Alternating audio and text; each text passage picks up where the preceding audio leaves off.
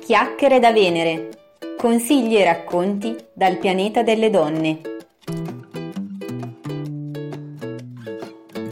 State per ascoltare il terzo episodio dedicato al tema della chirurgia estetica. Siamo infatti in compagnia del dottor Yuri Tassinari. Buon ascolto. Buongiorno a tutte e benvenute al nostro nuovo episodio podcast di Chiacchiere da Venere, che questa volta è dedicato al tema della chirurgia estetica del viso e ne parliamo oggi con il dottor Yuri Tassinari che avete già avuto modo di conoscere nei due episodi precedenti che appunto avevamo dedicato a questo tema. Bentornato con noi Yuri. Grazie Cristina, un caro saluto a tutte quante.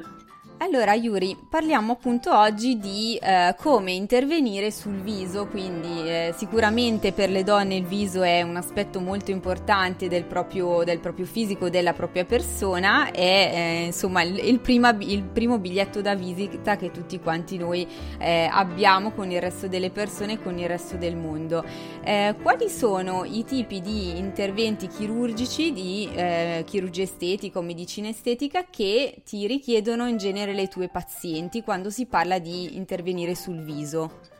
Allora, come dici te, noi comunichiamo moltissimo con, con, il proprio volto, è il nostro bigliettino da visita. Noi sia in estate che in inverno guardiamo negli occhi le persone e quindi tutto quello che sta attorno agli occhi è sotto lo sguardo attento dell'interlocutore.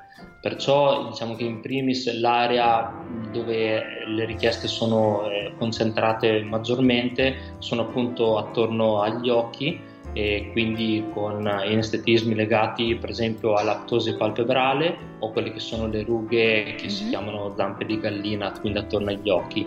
E poi eh, si scende quindi il naso che sta proprio al centro del volto quindi la chirurgia del, che si occupa del, del, naso si chiama rinoplastica o rinosettoplastica e poi si scende ancora quindi alle, alle labbra e quindi tutto un po' l'insieme del volto.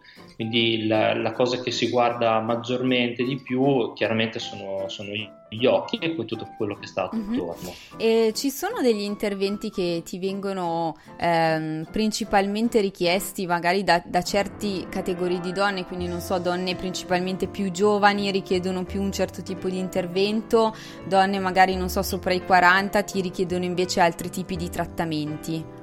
Esattamente, la differenza sostanziale sta proprio nel range di età. Mm-hmm. E paziente che si presenta in ambulatorio che ha una range di età diciamo, più giovanile, intorno alla terza decade, seconda, terza decade, eh, incentra di più sul discorso delle, delle labbra. Mm-hmm. Eh, labbra un po' più voluminose, un po' più generose e sensuali. Mentre la donna diciamo, un po' più matura eh, inizia a vedere qualche mh, decadimento di alcune parti come per esempio eh, attorno alle, alle, palpebre o addirittura le palpebre stesse quando iniziano a, a, esserci un eccesso cutaneo quindi iniziano ad appoggiarsi sopra la palpebra un eccesso cutaneo e mm-hmm. quindi quello viene chiamato l'aptosi palpebrale oppure proprio attorno le, le, le rughe che stanno attorno al, um, agli occhi e poi le rughe che stanno nel terzo superiore del volto che sono quelle che interessano l'area glabellare e frontale. Ho capito. E um, ci sono quindi diversi tipi di intervento, mi pare di capire, perché chiaramente un, un, conto è intervenire, non so, sulle labbra, quindi dare un effetto di eh, rimpolpamento, eccetera. Un conto sarà intervenire sulle piccole rughe o addirittura intervenire, non so, su un naso magari non particolarmente bello, che ha magari, non so, una piccola gobbetta, insomma, un po' voluminoso e, e quindi ehm, intervenire, insomma, in questo modo. Ci puoi spiegare un po' quindi quali tipi di interventi interventi si possono fare sul viso. Tu mi parlavi eh, di medicina e di chirurgia, quindi si possono applicare diverse tecniche a seconda dei trattamenti da realizzare, giusto? Sì, allora la medicina estetica è tutto quello che è diciamo iniettivo o comunque una terapia eh, applicata con degli, degli, strumenti, una terapia fisica, mentre eh, l'atto chirurgico è tutto quello che prevede quindi eh, l'utilizzo di, di, un bisturi e quindi poi dopo di conseguenza anche una ricostruzione. E, e sostanzialmente questa differenza eh, la, la, si vede in base al tipo di, eh, di richiesta che che viene in ambulatorio. La persona magari che inizia con questo approccio dell'estetica eh, molto spesso inizia con la medicina estetica, mm-hmm. a meno che non ci sia un, estetismo piuttosto eh, ingravescente che eh, va a rendere mh, mm, piuttosto eh, deturpante quello che è la, l'aspetto estetico del volto, come possono essere le orecchie a sventola o addirittura un naso importante. Mm-hmm. E, e, allora mh, mm, anche già a un'età adolescenziale si approda a questo tipo di, di chirurgia.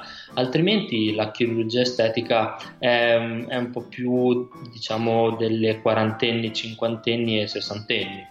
Mm-hmm. E, dalla quindi blefroplastica superiore inferiore a, fino ad arrivare anche al, al lifting eh, cervico-facciale, quindi del collo e del, e del volto.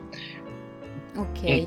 Ehm, eh, ci spieghi un po' la differenza appunto tra questi trattamenti? Di fatto con un lifting tu vai a eh, tirare, possiamo dire, la pelle, quindi appianare in quel senso le rughe, mentre con altre tecniche tipo il filler, il botox, eccetera, c'è un riempimento, quindi sono degli interventi di tipo diverso, immagino.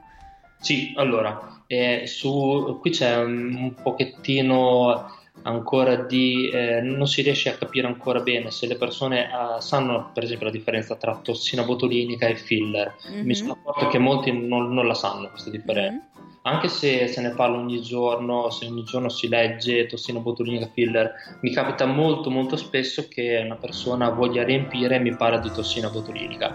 In realtà eh, filler, eh, come deriva appunto dalla parola anglosassone, significa riempimento e quindi questo eh, è, è, appannaggio eh, di, una, di, una, tecnica della medicina estetica che viene utilizzata tramite il, l'acido ialuronico. L'inserimento di un acido ialuronico, eh, che è una sostanza che noi abbiamo già nel nostro organismo, eh, dà sì che si aumenti dei, dei volumi. Mm-hmm. Questo può essere utilizzato eh, per l'aumento volumetrico delle labbra, per esempio, dell'area zigomatica malare e poi anche di alcune rughe, come per esempio quella della marionetta, le rughe nasogeniene, insomma, quando ci sono da, da andare a riempire. Mm-hmm. Quando invece vogliamo andare a eh, bloccare al, alcune, alcuni muscoli, alcuni muscoli mimici, muscoli facciali, possiamo utilizzare la tossina botulinica e la tossina botulinica viene utilizzata in eh, grandissima parte sul terzo superiore del volto e quindi eh, tutta quella che è la, la muscolatura del muscolo frontale, eh, la dinamica del muscolo frontale, quello della, della glabella, del procelo corrugatore e poi infine anche dell'orbicolare dell'occhio, quindi tutta la parte superiore del volto. E la tossina botulinica quindi cos'è che fa? Va a ehm, bloccare alcune delle fibre muscolari e di conseguenza sulla superficie cutanea si formeranno meno rughe. Ok, e però diciamo che da un certo punto di vista, talvolta quei volti che a volte vediamo un po' inespressivi in televisione, eccetera, perché probabilmente nel momento in cui si interviene in maniera abbastanza pesante con questo tipo di sostanza, eh, sicuramente si, si, bloccano insomma i segni del tempo, della, della eh, muscolatura, quindi la fronte corrugata, eccetera, però si perde un pochino anche di espressività proprio perché questo ha un effetto bloccante sui movimenti naturali del, del volto. Eh, tutto dipende da come si utilizzano le cose, mm-hmm. come, eh, come, spesso accade. Quindi certo. se eh, una persona eh, ha bisogno della propria mimica facciale per comunicare come noi facciamo ogni giorno, eh, specie gli attori bisogno, sono molto comunicativi con il volto, mm-hmm. perciò in quel caso lì occorre chiaramente prestare molta attenzione sul tipo di prodotto e sulla quantità di prodotto che si utilizza. Eh, si può utilizzare un prodotto un pochettino più leggero e eh, utilizzare anche magari una quantità inferiore rispetto al, al, normale, in modo tale da poter preservare il più possibile quello che è la motilità della, della muscolatura del, dei muscoli pellicciai mimici.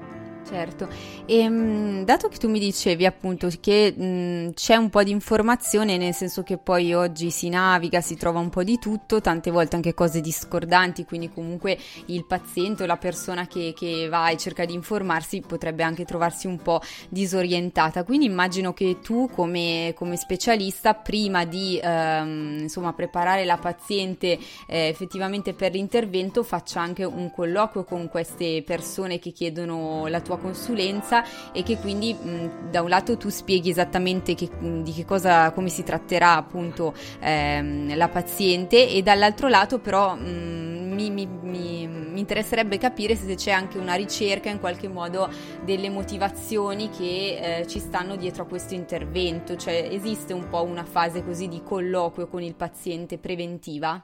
Eh certo, questa è la fase preponderante. Eh, per esempio anche adesso molti mi scrivono tramite o i social o tramite email mm-hmm. e mhm. chiedono la maggior parte delle persone mi chiedono il costo, sì. ma ecco, io invece lì cerco di dirottare il focus su altro, ovvero ehm, come mai e cosa mi chiedi, cos'è che ti dà un pochettino più fastidio sul tuo volto, perché dal di lì si parte e poi si arriva al costo. Cioè non è una, una partenza ma è un arrivo.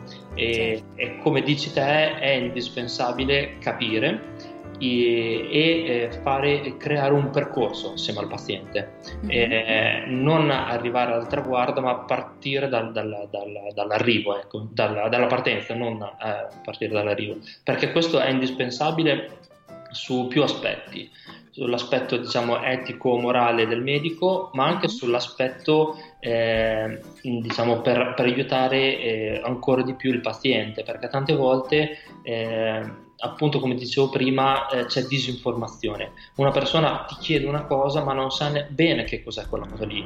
E, e sono convinto che una percentuale molto molto alta eh, non sa eh, ancora per bene appunto la distinzione tra per esempio tossina botulinica e filler insomma. Mm-hmm. e, e, questo è importante eh, per rendere libera la paziente il più possibile una volta che tu hai informato ehm, in lungo e in largo quali sono le, le tecniche possibili oggigiorno le complicanze il, le, gli aspetti positivi e infine anticosti, la persona è libera di poter scegliere ciò che vuole eh, sul, eh, su una piattaforma di mercato piuttosto ampia, che è quello della medicina estetica e chirurgia estetica di oggigiorno. Non c'è più solo una soluzione, ma ce ne sono tante e, e quindi è anche bello poter sapere tutto quello che c'è e in modo tale che uno può scegliere eh, quello che è il suo percorso per da lì puoi creare magari anche un percorso per diversi mesi o anni, ecco, insomma, perché uno può iniziare anche da una cosa leggera come può essere la bioriutilizzazione, che non è altro che un'iniezione di eh, sostanze biorivitalizzanti, mm-hmm e poi da lì uno prende fiducia nell'operatore, prende fiducia anche nel, sotto l'aspetto eh, non solo medico, ma anche eh, perché molti arrivano che hanno paura, hanno paura della puntura, hanno paura, ah, mi gonfio, non voglio uscire e in realtà facendo le cose per gradi eh, uno ha una sorta eh, di mm, ingresso nella medicina estetica leggero, insomma, mm-hmm. Come e... se venisse in qualche modo acco- accompagnata in un percorso, come dicevi tu. Sì, esattamente, accompagnato e, e dotto di tutti quelli che sono i vantaggi e svantaggi della medicina estetica, perché adesso ormai eh, sta diventando mo- sempre più di moda la, mm. il chirurgo plastico per farsi la, la, medicina estetica, la punturina o piuttosto che la, la chirurgia estetica, come avevamo parlato anche la scorsa sì. volta. Sì, eh, um, a questo proposito ci sono magari delle cose, dicevi che c'è un po' ancora di disinformazione, eccetera, e dall'altro lato però c'è questa tendenza un po' al fatto che sia una pratica che pian piano, sebbene magari anche costosa per certi tipi di interventi, che però sta diventando di moda. E ci sono delle cose eh, che tu ad oggi, con tutti i progressi che sono stati fatti appunto sulla medicina e la chirurgia estetica, ehm, cerchi tendenzialmente di sconsigliare come tipo di intervento sul viso e che magari invece ti viene viene molto richiesto proprio perché non c'è ancora tutta questa informazione così corretta. Allora, io eh, cerco di dare le giuste um, applicazioni, ovvero se eh, viene una persona alla quale eh, non è eh, il momento di eseguire un intervento e mm-hmm. sconsiglio e gli dico di aspettare ancora qualche anno.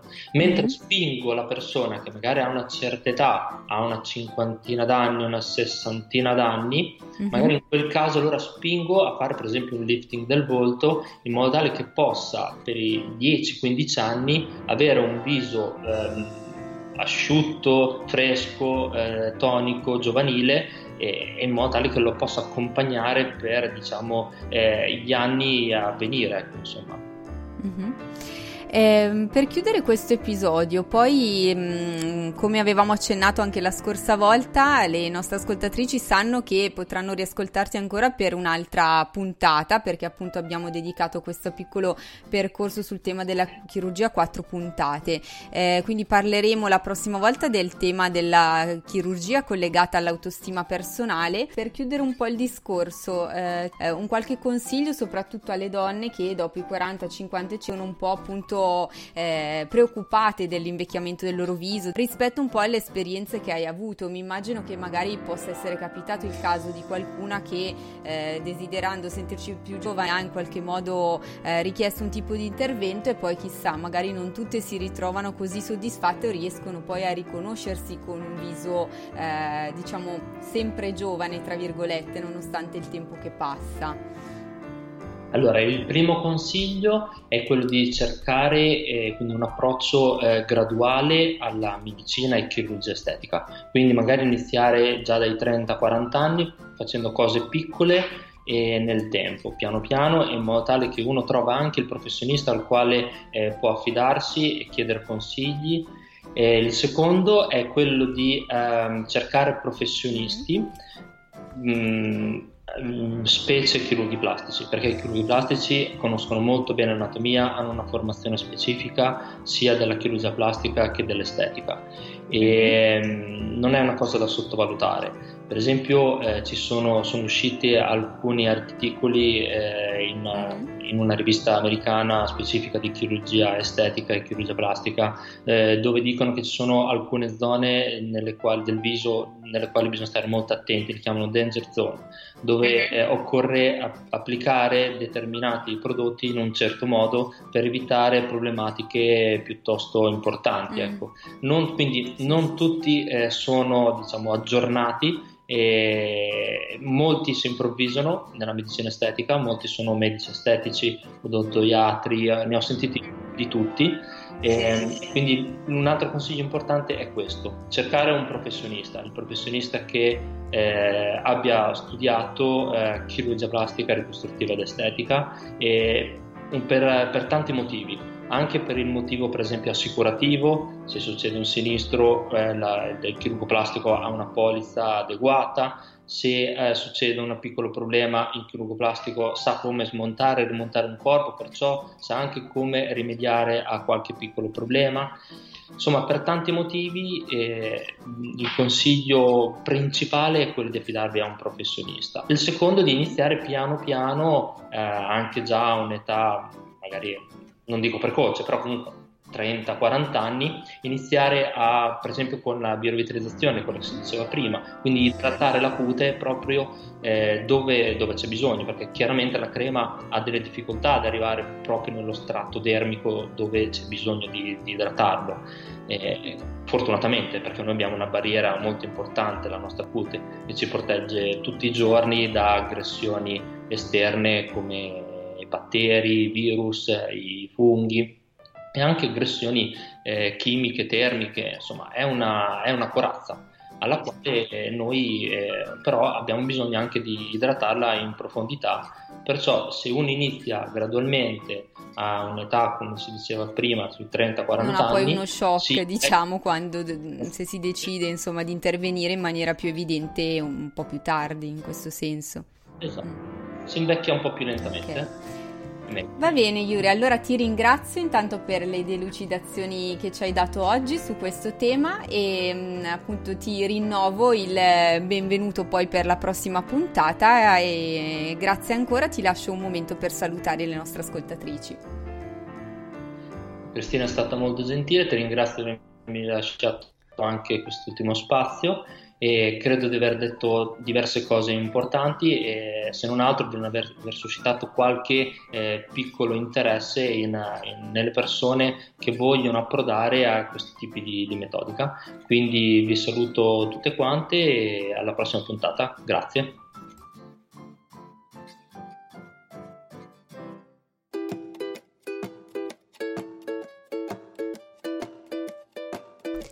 Anche questa puntata podcast è finita. Vi invito a ripercorrere il canale per andare a ascoltare le altre che magari vi siete persi. Avevamo infatti già parlato di chirurgia, ma sul podcast di Chiacchiere da Venere trovate interviste alle donne che sono emigrate all'estero in cerca di lavoro, di fortuna o per realizzarsi nella vita, o ancora interviste a imprenditrici che hanno avviato una propria attività.